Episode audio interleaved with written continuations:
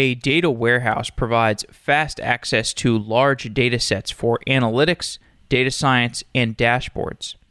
A data warehouse differs from a transactional database because you often do not need to update specific records. Because of the read only nature of these access patterns and the high volumes of data being queried from a data warehouse, the design of a data warehouse is very different than a transactional database. With a transactional database, such as MySQL or MongoDB, it's important to have consistency guarantees. For example, consider a transactional database that serves as the backend for banking applications. If multiple front end servers are hitting the transactional database to withdraw money, you need the records to be quickly updated. You need to avoid race conditions so that two servers cannot withdraw the entire bank account balance simultaneously from different locations. In contrast to transactional databases, a data warehouse is often used to process a query that encompasses a big data set. For example, Netflix might want to answer the question how many users that watched House of Cards also watched Black Mirror in the last five days? Netflix has a lot of users, so they will want to be accessing those user records in a way that lets them scan through all the records quickly. Christian Kleinerman is the VP of product at Snowflake Computing. Snowflake's main product is a cloud data warehouse. In today's show, we talk about the difference between a data warehouse, a data lake, and a transactional database and the process of moving data sets between them, which is often known as ETL. This show continues our series on data engineering and data platforms. As companies accumulate more and more data, the complexity of managing that data and taking full advantage of it is escalating. Christian gives his perspective on these changing trends of data warehousing and data management and describes the plans for Snowflake to evolve as a business.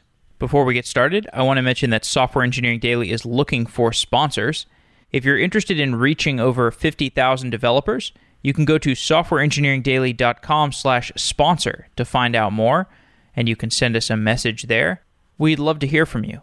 And if you are an engineer working at a company that is marketing to developers or hiring developers, if you tell your marketing department or your recruiting department about us, that's one way to help us out. You can just tell them about softwareengineeringdaily.com slash sponsor. With that, let's get on with the show.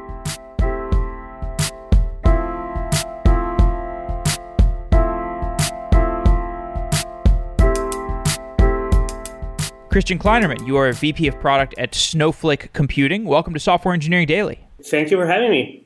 The flagship product of Snowflake is a data warehouse, and I'd like us to talk through what a data warehouse is and how it fits into a data platform to kick off our conversation.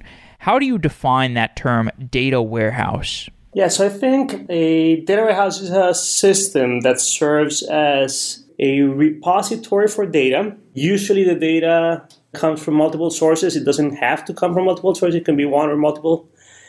And the primary use, primary purpose is to enable reporting and analytics, basically to get value, to get insights, to get understanding from that data. That is like the shortest description on what data warehousing is. Has the number of use cases expanded from reporting and analytics to things like machine learning? For sure. For sure, I think it's a continuum. I don't know that it went from there's no machine learning to all of a sudden we have a new use case. I think data warehouses are used for analytics in general, and the types of analytics evolve over time. You used to have simple aggregates where you could just count, say, the total sales or total number of events that happened in some period of time. Then you ended up with more interesting analytical uh, questions where you could say, show me a moving average or show me a, a rolling sum based on some window. And then as you get into linear regressions and more sophisticated types of analytics, it blends into the predictive capability of machine learning, which is obviously one of one of the hottest trends today in the analytics world, uh, for sure. And it's a big complement or expansion to what traditionally data warehouses have done you're describing some use cases such as analytics and machine learning. These use cases often involve large data sets. how does the requirements of a data warehouse and the access patterns and the engineering of a data warehouse how does it compare to what we commonly refer to as a database so i think database is the more collective term for a system that helps you store and manage data i think uh, over many years there was no distinction on types of databases and storing data was storing data and that was it and over time, I think this goes back 15, 20 years back, the databases started to get specialized based on the purpose and use case that was needed. And, and I think the, the, the, today the, the market is split primarily on the operational database on one side and the data warehouse on the other side. The operational one being a database that is used for transactional activity per op- operational activity say if you are building an application and you want to record every single interaction that the, the, user is doing and show quick back and forth on edit a record, modify a record, display a record, that's more what a traditional operational database does. And, and a data warehouse is a database in the, in the context of let's get larger volumes of data, let's get analytics, let's get insights out of the data. So, so they, they have some commonalities, and, and you'll find use cases that blend between those two worlds. But primarily, the data warehouse is the use case where you have a data repository for analytics. There was this notorious paper that came out, uh, might have been 10 years ago, something like that, from Michael Stonebraker about the age of one size fits all being over. And I think you described some of the characteristics of what we have seen. One size fits all, meaning you don't you need more than one data storage system at this point because you have different applications that have different access requirements. You might have a search application that needs to access a database that's based around search. You might have a transactional data storage system like if I'm requesting an Uber ride, then I need certain requirements. I need the database to be really consistent for my session of the Uber ride. But then if you have machine learning applications or batch or analytical applications that you're going to run large queries over collections of Uber rides, the access patterns for the analytical jobs are going to be very different than the user who's standing by the side of the street trying to get an Uber ride. That's right. If I think about my background, I was in Microsoft in the SQL Server team for many years. And back then, it was true. It was, uh, as you said, a single database system, and it, and it was meant to support all types of database activity.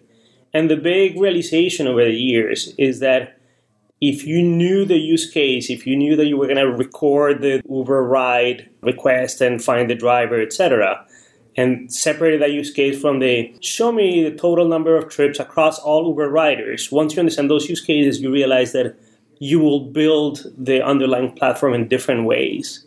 And that is effectively what Stonebraker's paper alludes to, and it's effectively where the industry is, where you do have a differenti- differentiation of use cases.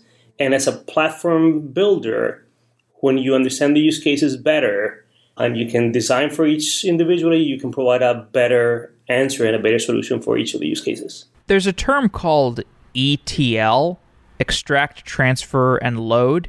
And this term confused me for a long time, but I think I understand it now. Is ETL a way of describing how you are getting data from one place to another? So, for example, you have this operational database, the database that's serving my queries of requesting an Uber ride and managing my session while I'm riding around in Uber. That's one database. That's oftentimes a source of a lot of data and then you have to run an ETL job to get that data into a data warehouse or a data lake or some other kind of data system.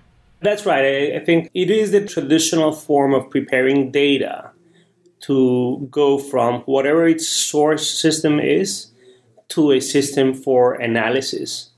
And the ETL, the, the acronym, helps think through the sequence of steps. The first one is extract, so usually technologies that provide ETL have a number of connectors that can go through a variety of systems and connect to those systems and query and, and, and get data. That's the extract piece. The T goes for transform, which most often all of these data sources do not have a common representation of the data. Say the name that I use for you in, in, in one system may not be exactly the same name that I have in another system, or a physical address may be different. So the transformation usually alludes to data preparation, data cleansing, making sure that the data will make sense once I analyze it. And the last piece, the, the loading, is how do you get it into the data warehouse or into the analytics system? And the operation is commonly referred as I am going to load the data. And then you can start asking questions and getting value and getting insights out of the data. The traditional flow, I don't know, have you heard about the ELT, which is a slight reverse reversal on, on the operations? No, tell me about that. So traditionally, the flow was ETL because the cycles, the CPU cycles, and the resources on the data warehouse and the analytics system were limited and, and were often more expensive. But with the advent of parallel computing and more commodity hardware, etc. A common pattern, and we see this a lot from our customers today, is to do ELT, which is you extract the data, then you load it in its raw, raw form into the, the analytic system, the data warehouse. And within the, the data warehouse, then you transform it and do the preparation and the cleansing that I described. It has been a, a significant shift into how data gets prepared for analytics in the last few years.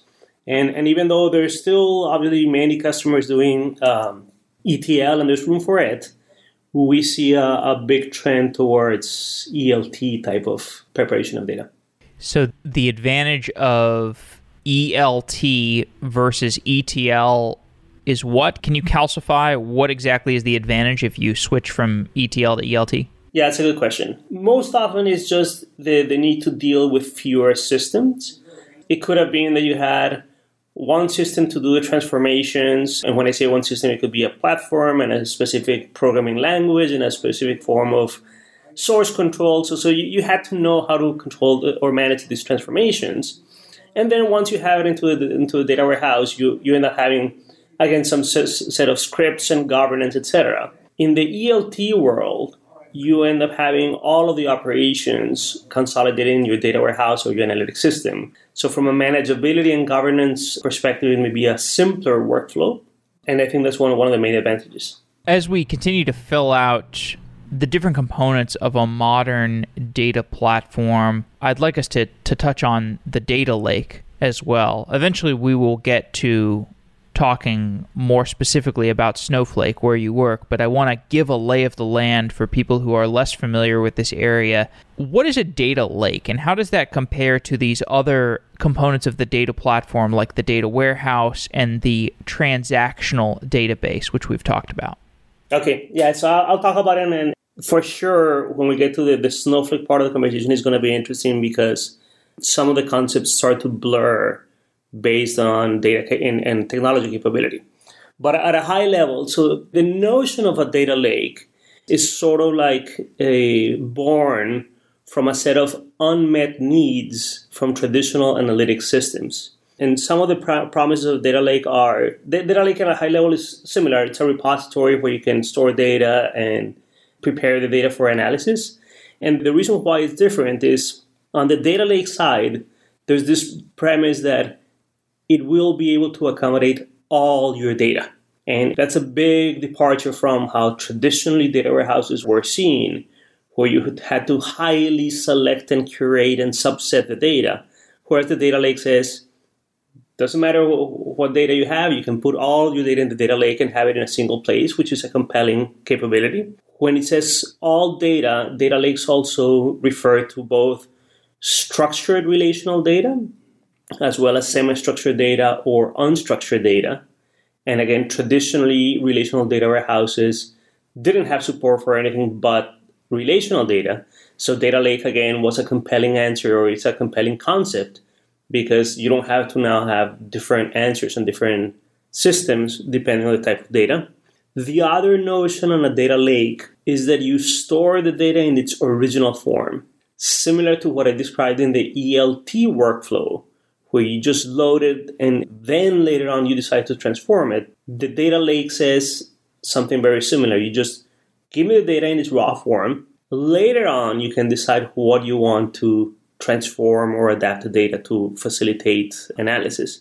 And that was the, the, the last benefit of the data lake, which is the if you uh, compare it with how data warehouses traditionally used to work, where you had to know what questions you want to ask, what SQL queries you want to write, and that's what informed what data you got into your data warehouse. The value proposition of the data lake as a, as a, as a model or as a system is get all the data in its raw, raw form. You do not need to know all of the queries and, and questions you want to ask. You can define those after the fact and go and then modify or transform the data as needed to answer those questions. The summary of data lake is a similar repository or pattern for, for design that will accommodate all data, regardless of structure and structure and volume, and will let you keep it in its original form and transform it only later on as the the questions or the, the SQL queries or the queries you need to run are better understood. And I'll pause there, but obviously all of this is a, an artifact of what traditional data warehouse technology uh, enabled, which a system like Snowflake would change. Right. We're in the midst of a lot of changes to what the data platform looks like. And I've stumbled into doing a bunch of shows about the world of the data platform. There was an episode we did recently that really calcified some of these just some of these questions that I guess a lot of different enterprises are asking because Uber has a great engineering team and, and I realize that even Uber is struggling with a lot of these issues. But the Uber data platform episode that we did was it was discussing this two year project that it took Uber two years to build this system that took transactional data, the ride sharing data, and did ETL jobs from the transactional data into the data lake, which I think was on S3, and they had to version the data in S3, I believe, and well, I guess S3 takes care of versioning for you to some degree, uh, but they had they had their own schema-less system because there's a difference between parts of the Uber data that is schematized versus parts that are unstructured. And then they have this entire set of systems that sit on top of the data lake and pull data from the data lake into different kinds of data warehousing or search systems or machine learning systems or stream processing systems and it's just a fast moving space and it does it doesn't seem like anything is is set in stone. And then you know i look at uber as an example. I'm sure an insurance company with as much data as uber has the same problems that uber has and yet they're an insurance company. They don't have as many engineers as uber has. So it will be interesting to see you know i mean this is where a company like snowflake comes in of course because this is the kind of customer that you might be selling to is is perhaps an insurance company that is having these problems and you can come to them and say hey we can kind of help you figure these out because we have a, a data platform for you. Can you tell me about some of the modern problems of the quote data platform that you see at a large enterprise like an insurance company for example? Yeah sure. I think your premise is is completely spot on we do business with companies on every single industry and vertical small companies medium companies large companies. And, and i think the, the problems are, are very very common across all of them. And most interesting to me is that a good number of the problems that companies deal with are all about working around limitations on existing technology and, I'll go through some of the examples and, and, and, and you'll see how in reality it's technology that is sort of getting in the way of having a smoother experience and, and focusing on getting value out of the data as opposed to wrangling infrastructure. So a common problem that, that I, I see across the spectrum is the notion of data silos, which is uh, companies have different systems and different repositories for different types of data. They may have, I think we talked a little bit about structured relational data on one side versus semi structured and structured on the other. But they may also have the HR data in one system and the marketing data in another system and the sales data in another system. In pretty much every company that I've talked to and, and even been part of, they're trying to get comprehensive views of their customers, their products, their services, their activity, etc. And all of these silos get in the way. And then if you start the dialogue with any of these companies on, so why do we have all these silos? The conversation often shifts to, oh, because XYZ system didn't have enough bandwidth, so we created a, a shard of the data, or because of legacy reasons, we bought the company and had some other technology and we don't have an easy way to integrate it. And, and the list goes on and on. But most of the reasons are the technology is at fault, the technology is getting in the way and is leading to silos. That's one of the challenges that, that, that I see uh, across the board. Another one is around access to data to a broad set of, of users. So, data is seen in many companies as oh, that's what the analysts do. And, and if your title doesn't say analyst, then you're not part of it. And obviously, we're shifting into an era where data is a fundamental component into informing decisions, informing products and services, designs and development. And it should be accessible and available to everyone. And then you start asking, well, well, why does everyone not have access to the data, or why can't everyone just go slice, I don't know, sales by region or by category of product. And then you run into, again, technology. Oh, the system cannot deal with all of these users. We cannot support that many concurrent users, or they don't have the expertise to, to write proper queries without hurting other people on the, on the, on the system. And it's, it's, it's a little bit surprising to me, which is okay, some companies are ready to go and embrace data for everyone but again, the technology makes it hard such that either they're worried that in might affect the, the performance of executive dashboards for regular systems, or they simply don't have a technology that has the compute cycles and the uh, ability to scale to the broad org. The last piece that I hear pretty much every company wrestling with is, is around tuning the system in order to get fast insights a concept that I, I spend a lot of time thinking through is, is about time to insight, which is how quickly will you be able to get value out of some data? I measure time to insight entirely from when an event is produced to when you got an answer and when you got a dashboard that reflects the impact of that event. And again, from a where the industry is going or where the, the data as a strategic differentiator is going, lower time to insight is desired by every single organization. And today there's again technology getting in the way and tuning on technology and turning knobs like crazy that sort of prevent focus on what is the right metric, what is the right dimension, what is the right question to ask, as opposed to do I have the right settings to get my query to perform.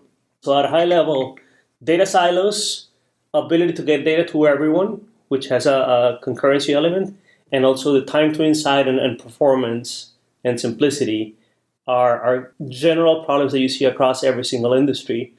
And of course, I am eager to get to the Snowflake part of the conversation because that, that, that is what is compelling and what's motivating to me uh, uh about Snowflake. But in reality, state of the art technology has had people jumping through all these hoops. Yeah. Well, just to give a little bit more credence to what you're saying, we've used the example on this show a number of times of the VP of marketing at a company. So the VP of marketing probably doesn't know how to do a complex MapReduce query and probably doesn't may not even know where what the the right semantics are for for SQL.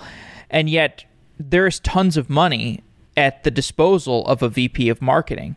And the way that things should work is the VP of marketing should be able to say, computer, how much money did we spend on billboards this year and how impactful was it what like what kind of sales did those billboards drive. And in order to get an answer to questions like that, the VP of marketing has to ask the data scientist, who has to ask the data engineer, who has to ask the infrastructure engineer. The infrastructure engineer finds out where a data set is. The data engineer figures out how to configure it. The data scientist figures out how to query it. You know, you just have this big stream of people that's really troublesome. And this is like this exists at much lower levels of the economy too. There are data driven questions that an Uber driver wishes they could ask of the data around Uber that would help Uber. Like if if a if an Uber driver could say when are the times when I should be driving around? Like that simple question or where should I go? I know that Uber to some extent recommends that kind of behavior to the drivers, but I'm sure it could be made better. I'm sure it could be made more interactive. So just to motivate the conversation a little bit further and, and the degree of problems, the degree of opportunity that that could be solved.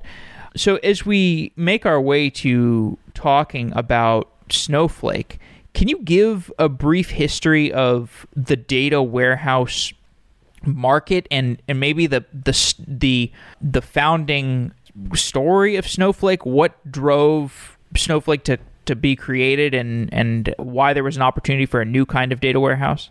So, history of, of data warehousing or background.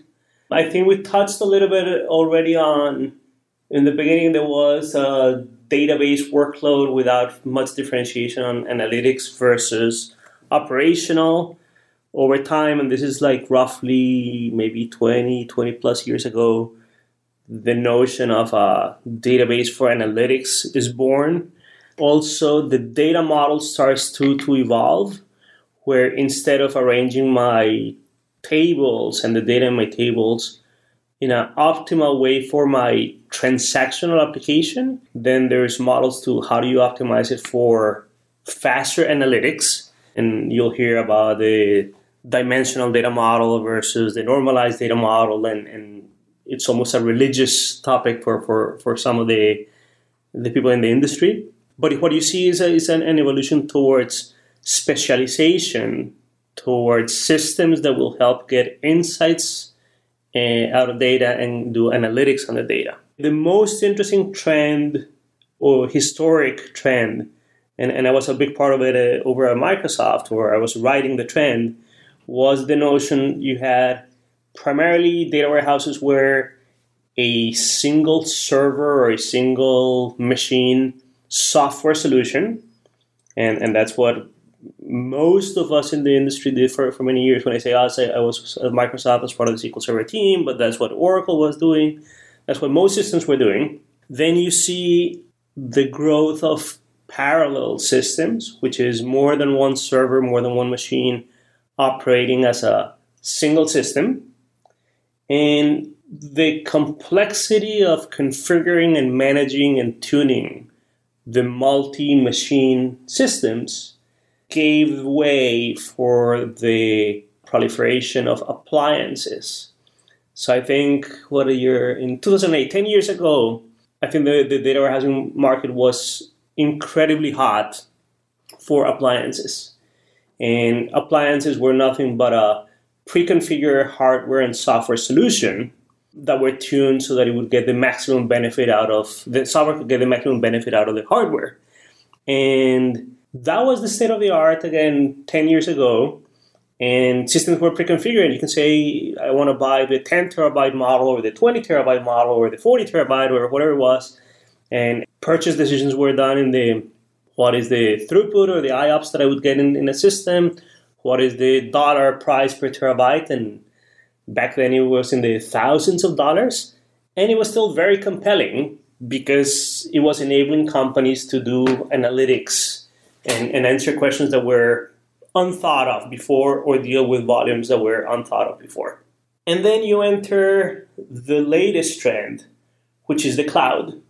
Uh, let, let, let, me backtrack. Before the cloud, there's another important trend, which is the, um, the emergence of the Hadoop based systems. And if you look back at, at, at what Hadoop systems do, or, or HDFS based systems, and, and you start to see Spark in there as well, and you already alluded to MapReduce. All of those systems in my mind we're just dealing with shortcomings of the traditional data warehouses. If the traditional data warehouse could have dealt with many petabytes of data, and the traditional data warehouse could have then dealt with structured and semi-structured data, and it could have dealt with very, very large clusters to process queries in a reasonable amount of time. I think would have just gone from data warehouse systems to larger data warehouse systems, and we would have probably skipped the whole Hadoop wave, which is, is, a, is a strong statement. And then that is when you start to see the emergence of the cloud.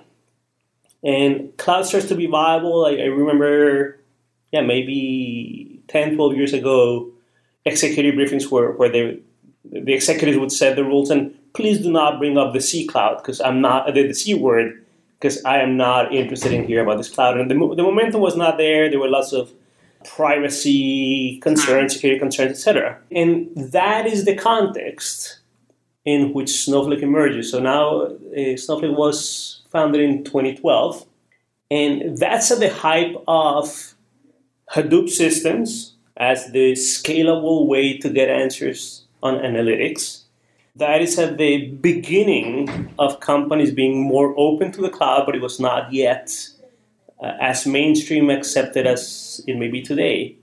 And then we have our founders. Two of them have been at, Oracle for 20 plus years each. And our third founder, uh, Marcin, he, he was the CEO at VectorWise, or founder, CTO at VectorWise. He, he invented vector based execution. And the insight that our founders had was the cloud provides a, a new set of building blocks with a different set of primitives that would enable you to build a data warehouse. It is first and foremost a data warehouse without any of the limitations of the past, with some of the benefits of the Hadoop type systems, but still with the familiarity of it is SQL, it connects with BI tools, etc., etc., etc.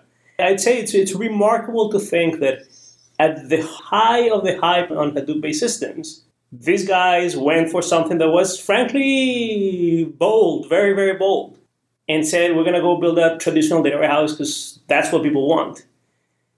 And now, if you fast forward, I, I think it was prescient, the, the, the, the, ability to, to foresee that in reality, what customers and the industry would have wanted was a scalable data warehouse and not jumping through all these hoops in between.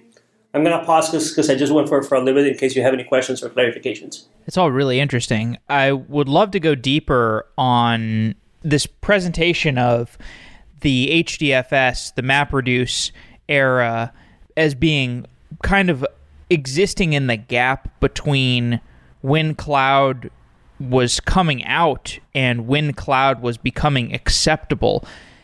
What are the shortcomings of MapReduce systems, of Hadoop based systems, and how did Snowflake figure out how to alleviate some of those issues with a new data warehouse system? So I think the, the Hadoop based systems basically enabled one thing, which was very large volumes of data. And to enable dealing and getting value out of very large volumes of data, and, and we're talking petabytes, tens of petabytes. MapReduce comes out of Google, and they were doing, I believe, uh, hundreds of petabytes at, at some point. And in order to be able to deal with those large volumes of data, there was a tremendous willingness to make trade offs. So trade offs in what sense? For example, the programming model. Even though for my small data I use a SQL based language to, to query it, I am okay learning a different thing and even writing some Java code if that is the only way that I can deal with large data. I'm also willing to give up on some of the consistency guarantees. Think of transactional consistency that databases and data warehouses have had for 30 plus years but who cares about the transactions and those consistency guarantees if I cannot deal with the large data? So basically, Hadoop and HDFS uh, emerged as an alternative. It was, I think, the only viable alternative to deal with large volumes of data that required large compute clusters. And in return, there were all these trade offs. But the question stands is if there had been a system that could enable all of the traditional concepts, the SQL programming model, the transaction consistency, etc., and dealt with the high volumes of data, would that be have been the, the better answer? And, and I think the market right now is telling us, at least based on, on the momentum that we're seeing on Snowflake, is that the answer is yeah, we we didn't want to give up all those trade-offs. It was necessary because there was no other alternative. But given the choice now, I think the traditional SQL model, the traditional database model, is powerful and well received. And again, much of this uh, would not have been possible had it not been for the cloud, where the cloud gives you, I think, two basic building blocks. One is virtually unlimited amount of storage, and the other one is virtually unlimited amount of compute. And as long as the system is architected to deal with those two independently and leverage the scalability of those systems, then you can reimagine data warehouses. Does that make sense? Well, what I don't quite understand so let's let's go back to whatever 2009, 2008 around the time when Hadoop was becoming more established, cloud was starting to become more popular. You're seeing the war between Cloudera and MapR and Hortonworks to win over the enterprise Hadoop customers. There's the MapReduce way of querying your data set. You're over HDFS, and maybe you want to run a Hive query. So I think Hive is the SQL like one. You can issue a SQL query uh, over your your HDFS cluster, and it gets translated into a MapReduce query, and you get your your summary of how your advertising did in a nightly batch MapReduce job, and you get a report the next day for it. In contrast, there is the query model of hitting your data warehouse. Your, you know, if, let's say the same volume of data that's in a Snowflake cluster. How does the query semantics and the the query planning and the query distribution across the nodes and the the setup for the data on those nodes, how does it differ between the HDFS MapReduce style uh, way of doing things versus the data warehouse in the Snowflake world? I think the single biggest proof that Hadoop emerged in a world where customers and companies actually wanted databases is the fact that a lot of the work on Hadoop over the last many years has been around adding database capabilities like richer SQL semantics and richer query processing, etc. And the question that you ask is, is, is, a big part of it, which is traditional databases, traditional data warehouses, place a big premium on being smart in the query compilation, in the query plan strategy. So if you would say, give me all the sales for last month, traditional data warehouses would go way out of their way to make sure that they only looked at the data on disk for the last month. Had you done something like this with the early implementations of Hadoop, the mental model was it's not about selecting the last month, it's about selecting everything as fast as possible, and then you can decide to, to only display or return the results for last month. So it was the be as fast as possible a high volume scan engine.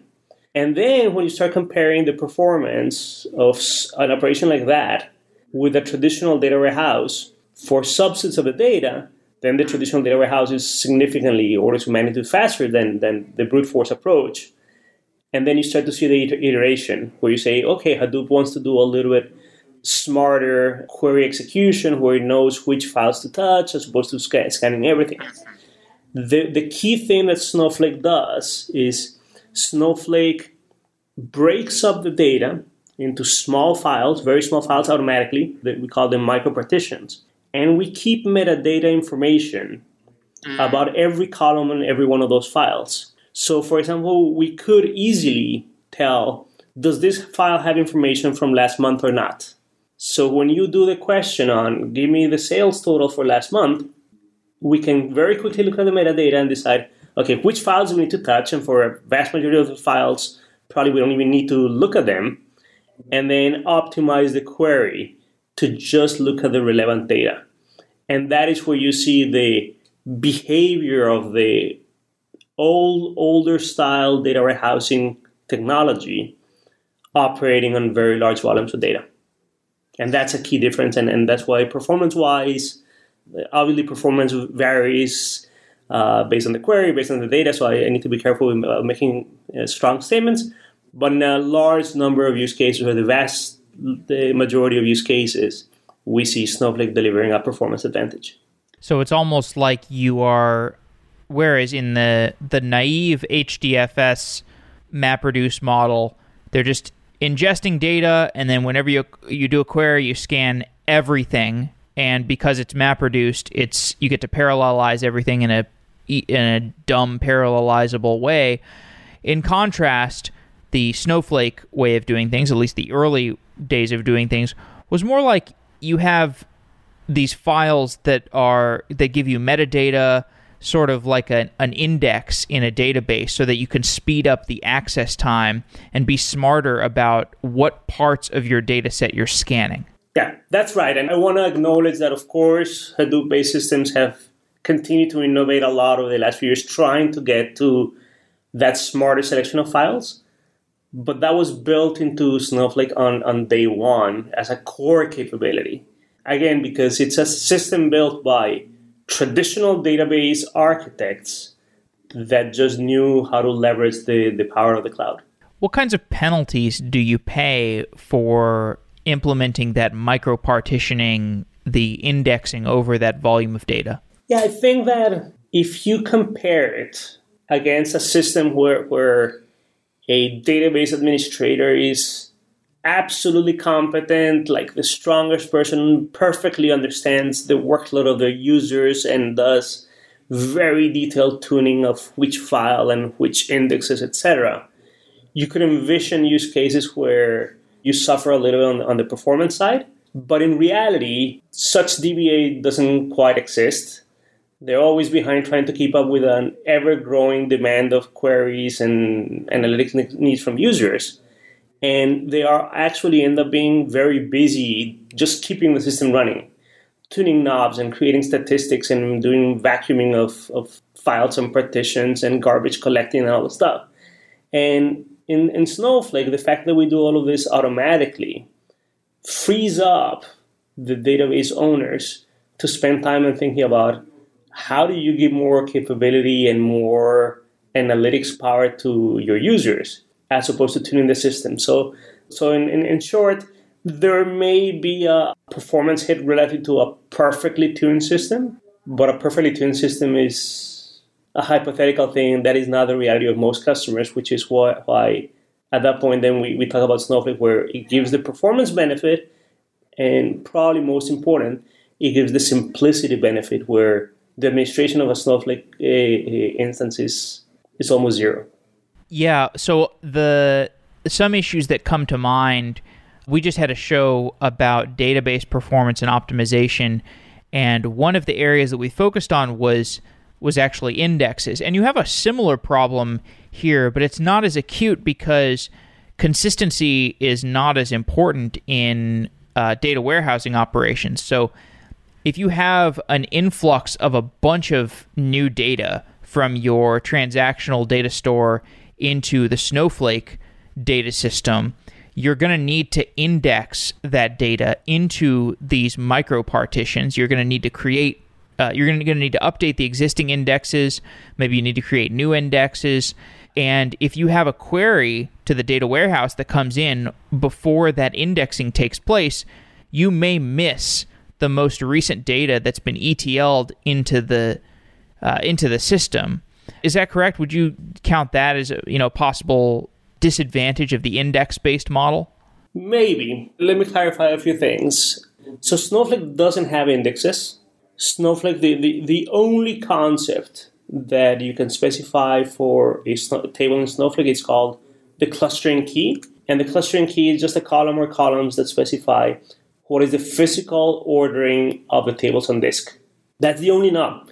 And if the system doesn't perform, the only other choice for you to have is to increase the size of your cluster, which you can do it dynamically. We can grow and shrink clusters with a few seconds of latency.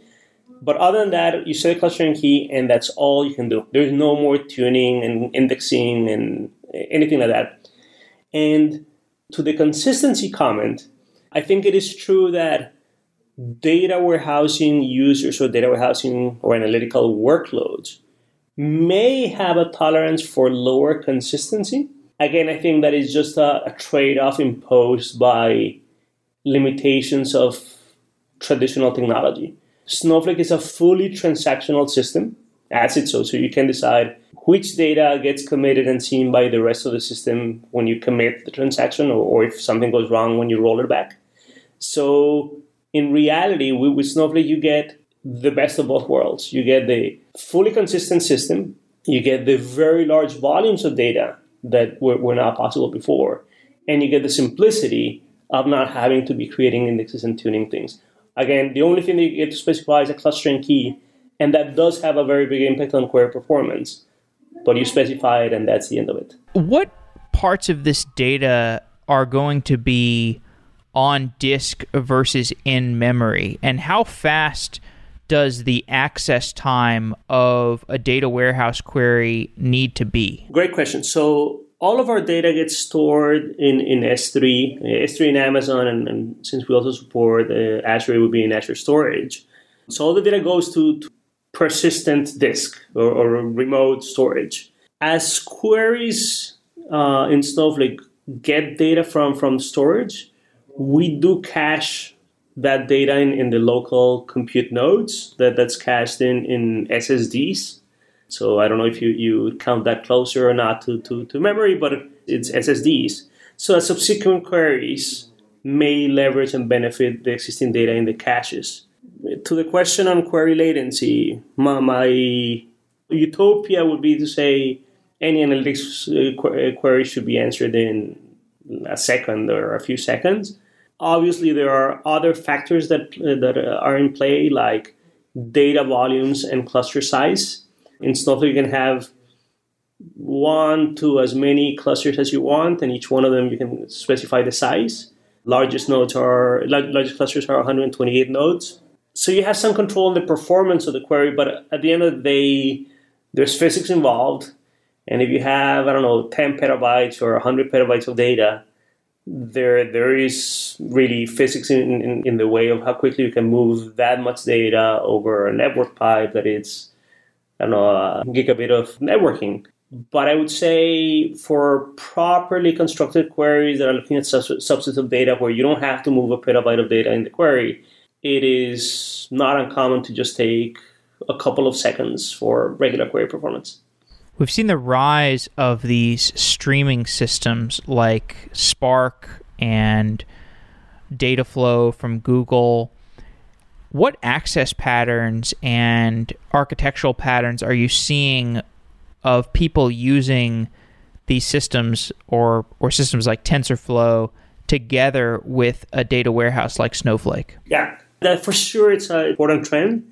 And it speaks to, to what I mentioned around lower time to insight. I think the notion of something happened today and I need to wait until tomorrow for my dashboard to report it, that is becoming increasingly rare. Uh, it still happens a lot, and many companies are still doing like daily ETLs at the end of the day. But the need and the notion is I want data sooner, I want lower latency, I want lower time to insight. And the way to achieve this is by having streaming interfaces that are just moving data continuously or, or in very small batches from wherever the data is getting created to the system where you analyze it. So that's where you see the, the, the emergence of Dataflow, Kafka, Kinesis.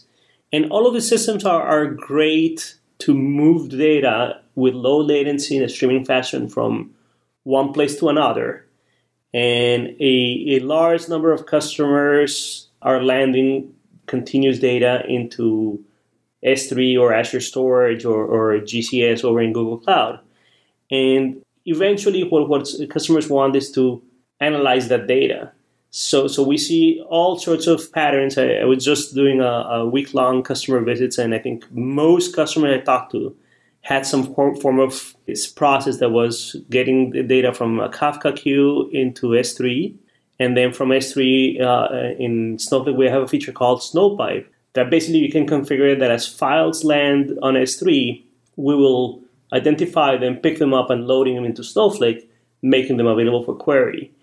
And I think today latency is on the order of a minute or two end to end from when the data lands in S3 and the, the moment that it's available in Snowflake. So what we're seeing as a big trend is yes, customers want a lot of streaming, and we at Snowflake integrate with all of those systems, make it easy to ingest data from those streaming systems and make it available for query as low as possible. Aspirationally, I would like to, to continue pushing latency lower, and, and there are some trade offs there. But it's pretty remarkable that many customers today can tell you that their dashboards are five or 10 or 15 minutes out of date as opposed to daily or even longer. All right, just a few more questions and, and we'll wrap up. You alluded earlier to the fact that you don't really think that the notion of a data lake is maybe necessary or is the right abstraction to be thinking about. And I think I agree with you. You know, you're the second or third or fourth person who's come on the show and kind of described the data lake being replaced by some system that involves Kafka and S3. And you could say S3 is the data lake here, or you could say Kafka is the data lake here.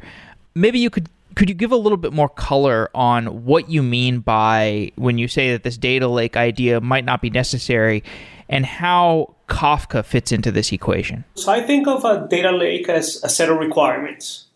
I need to be able to fit all my data. I need to be able to fit structured and unstructured data. I need to be able to keep it in its original form, and I need to be able to model it for query and analytics. Once you turn it into requirements, then there are many systems that do that. S3 with, say, a Kafka queue or a Kinesis queue, helping move data from operational system into, into storage, and, and some query ability that would provide a data lake solution. The, the query ability you may decide whether you want, I don't know, a, a Presto system or I think there's a Redshift Spectrum, etc. So there are multiple ways to, to query the data, which as a whole satisfy the needs of a data lake. Obviously, I'm at Snowflake and, and I'm convinced that Snowflake is a perfectly suitable solution to meet the data lake requirements. You can ingest as much data as you want you can ingest structured data and semi-structured data and leave it in original form and convert it later on. And we have a world-class query engine to analyze the data. So, so yeah, I think that data lake is less so a, a system and more a pattern. And as we discussed, Kafka or Kinesis can feed Snowflake in the same way that they can feed, feed uh, S3 or, or Azure storage. As a set of requirements, there are multiple systems that can meet those needs and of course, Snowflake can, can do those very well.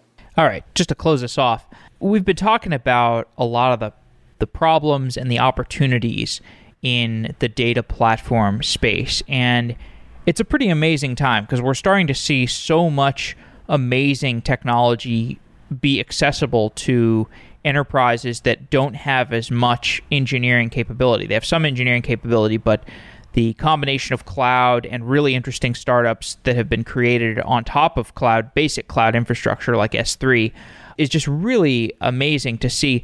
So what are the the things you that we're going to see from the data platform industry as a whole and Snowflake in particular over the next 5 to 10 years? Yeah, so I think the, the move to managed services is a big trend and, and, and it's enabled by the cloud managed services, I mean that there are companies like Snowflake that are running the infrastructure and removing from the customer's to do list everything that was traditionally in their to do list. Are you procuring hardware? Are you getting new servers? Are you renewing them? Are you patching them, etc.? And we take it a step further on administration of tables and statistics and all those things. So I think managed services as a whole will, will continue to rise. I think the cloud is, is here to stay. I, I, have not spoken to one company that has told me we're not doing the cloud. Even the most conservative that want to have plan B on prem, they, they still thinking cloud fits a big, big portion of our strategic uh, long-term architecture. I think multi-cloud is emerging very strong across most of the customer conversations I'm having. Customers don't want to lock in into a single cloud where my managed service lives. So you'll see many services, again, like Snowflake, providing ability to run on one or multiple clouds. Today, Snowflake is on AWS and Azure. Soon we'll do others. And basically, how do we abstract some of the, let's say, cloud specific uh, capabilities so that higher value services can be presented to customers and again, simplifying the experience. I think you're going to be a, see a big shift away from managing infrastructure and from just using services. I completely agree with you. I'm sure we could have talked about things like the compute moving to things like Lambda as well, or other higher level compute layers, but I think we've talked enough. So, Christian, this has been really interesting. I appreciate you coming on to give the background of the data platform world and your time at Snowflake. Thank you so much for inviting me. Wow!